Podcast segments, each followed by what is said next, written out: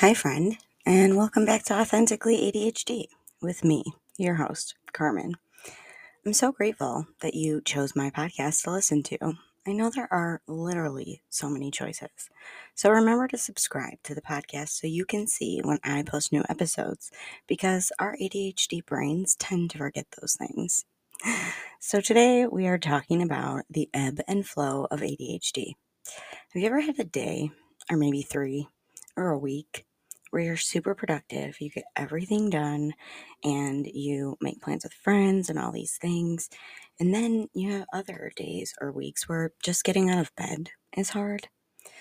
This is the ebb and flow of ADHD. Now, I want to be clear here all humans experience ebbs and flow in life. But for the ADHDer, it's just a little bit more common and we experience it a little bit differently and usually more often because of the deficiencies in our brain. Usually, um, it's hard harder for us to recognize when it's happening because of our lack of self-regulation.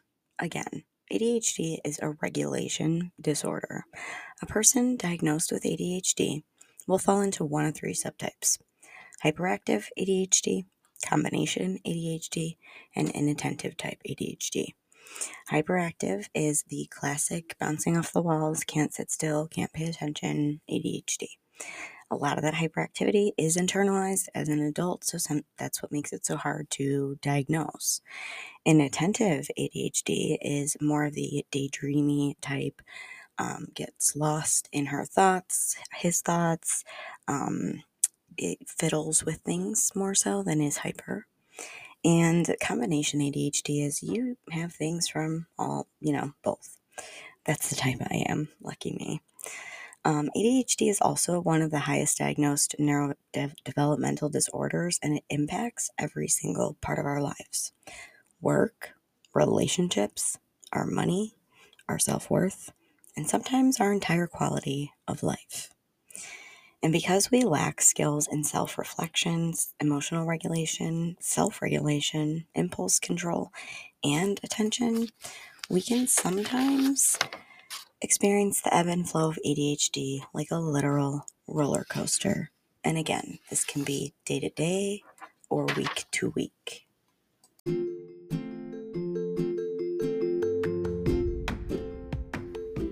Hi, I'm Carmen. I'm a fellow ADHDer, I'm a certified ADHD life coach, and I'm also a teacher.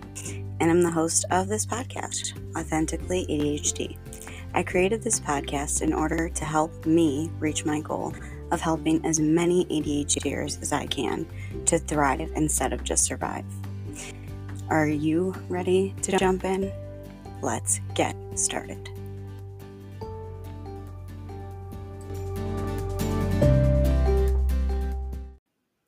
Some research has shown how people with ADHD experience the ebb and flow much more often, and it tends to be more intense because of our lack of self awareness, our lack of emotional regulation and self regulation, and it can often feel like being on a roller coaster.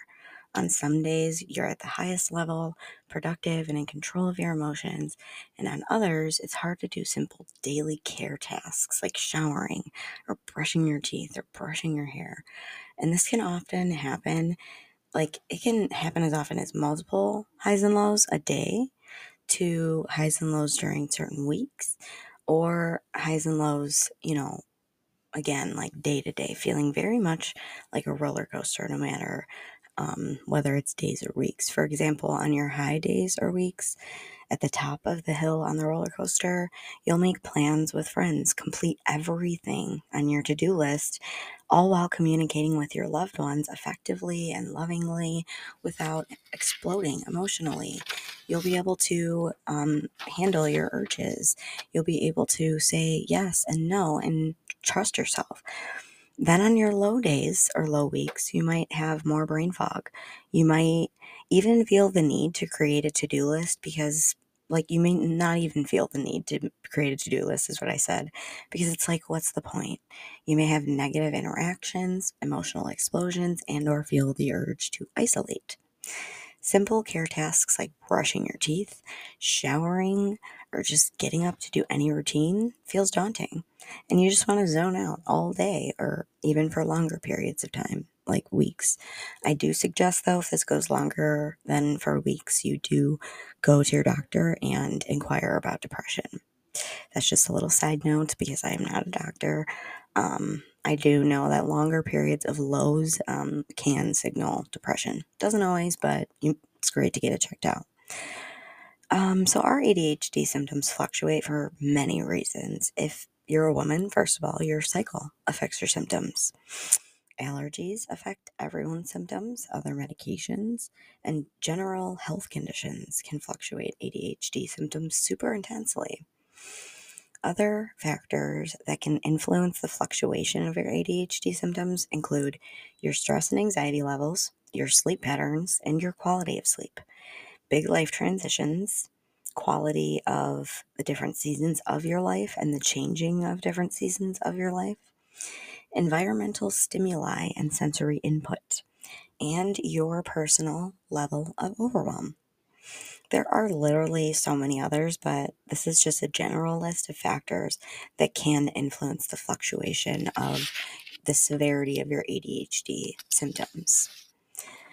So, I know you're like, so how do we deal with this? Thanks for the info, but how do we take some of the twists and turns and hills and make them a little lower and a little smoother? First, self awareness is key. How do we build self awareness? Brain dumps. I will link a freebie guide to brain dump in the show notes. The reason for brain dump is that all that crap does not belong in your brain. Your brain is not a filing cabinet, and if you don't empty it out, you will be too overwhelmed to observe your own thoughts. Ask me how, I know. then, recording your highs and lows and the cycles can be extremely useful when planning things and to be aware of when you'll have less energy. Again, we all naturally ebb and flow, so keeping track of it really helps. And then try to incorporate small routines or checklists for during certain parts of the day to build habits, making them easier to do on those low days. Monitor what's different on the low days, what's harder, what's easier, and then act accordingly. Make things work for you. Do not make more work for yourself.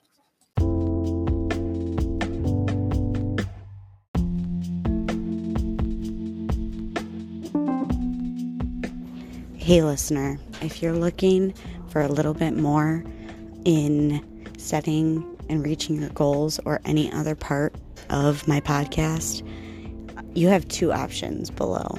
You can join Focused and we both get a credit to our account or you can sign up for a free 30 minute coaching call with me in the second link. Do either one if you feel like you want more support in these areas. Thanks. Talk to you soon.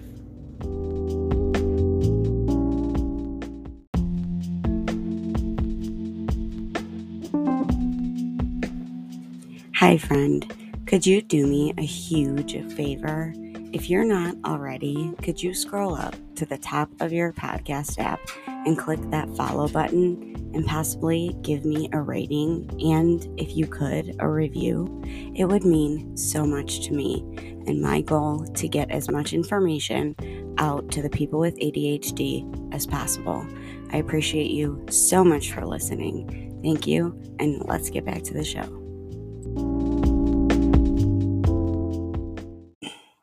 These next few are making sure that you are meeting your basic needs. So, first of all, treat your ADHD. Whatever that looks like for you, please treat your ADHD.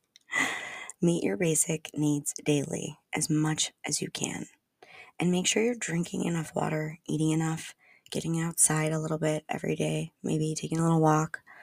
Another uh, human need we often forget about is connection and community connect with loved ones, become a part of my free Facebook community.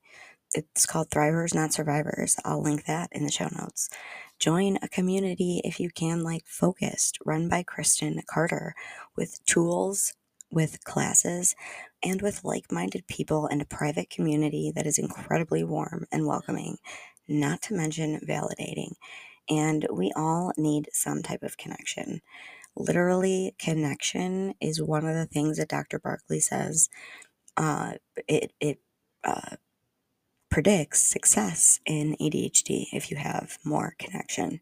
So, if you really do want to become part of a community like Focused, from who's made by Kristen Carder, the I Have ADHD podcast. If you use the link in my show notes, you get money off and I get money off, and it's a win win win because we all get to grow and save, and it's awesome. Another tool is just talking about five minutes, like just talking about it with somebody for like five minutes a day, or just taking about five minutes three times per day and sitting down to check in with yourself. How do you feel? Why? What's happening at that moment? What sensations are going through your body? This is basic mindfulness, and I just actually learned this. Being aware of yourself and your surroundings is the basis of being mindful. I used to think that it was just like sitting still and like whatever. It's not, it's just being aware of yourself, how you feel, and why. Again, don't be afraid to ask for help from a loved one, a therapist, and or a coach. Then create a supportive environment for yourself so that daily self care tasks are easier to do on high and low days so they don't take up so much energy. We only have a certain amount of capacity, so incorporate daily rest, real restoration for you and your brain. This can look like many different things. Check out my podcast on rest to learn more. I learned a lot of these awesome strategies from Radical Guide for Women with ADHD by Sari Solden, MD, and Michelle Frank, psychiatrist. I will also link that in the show notes. So, this was a shorter episode, but that is all I have for this week. And if this was helpful, it resonated with you, or it helped you, please take a minute to maybe rate the podcast or share it with a friend or on your socials. And make sure you tag me at Carmen underscore authentically ADHD so I can send you a virtual hug. Stay authentic, my friends, and we will talk soon.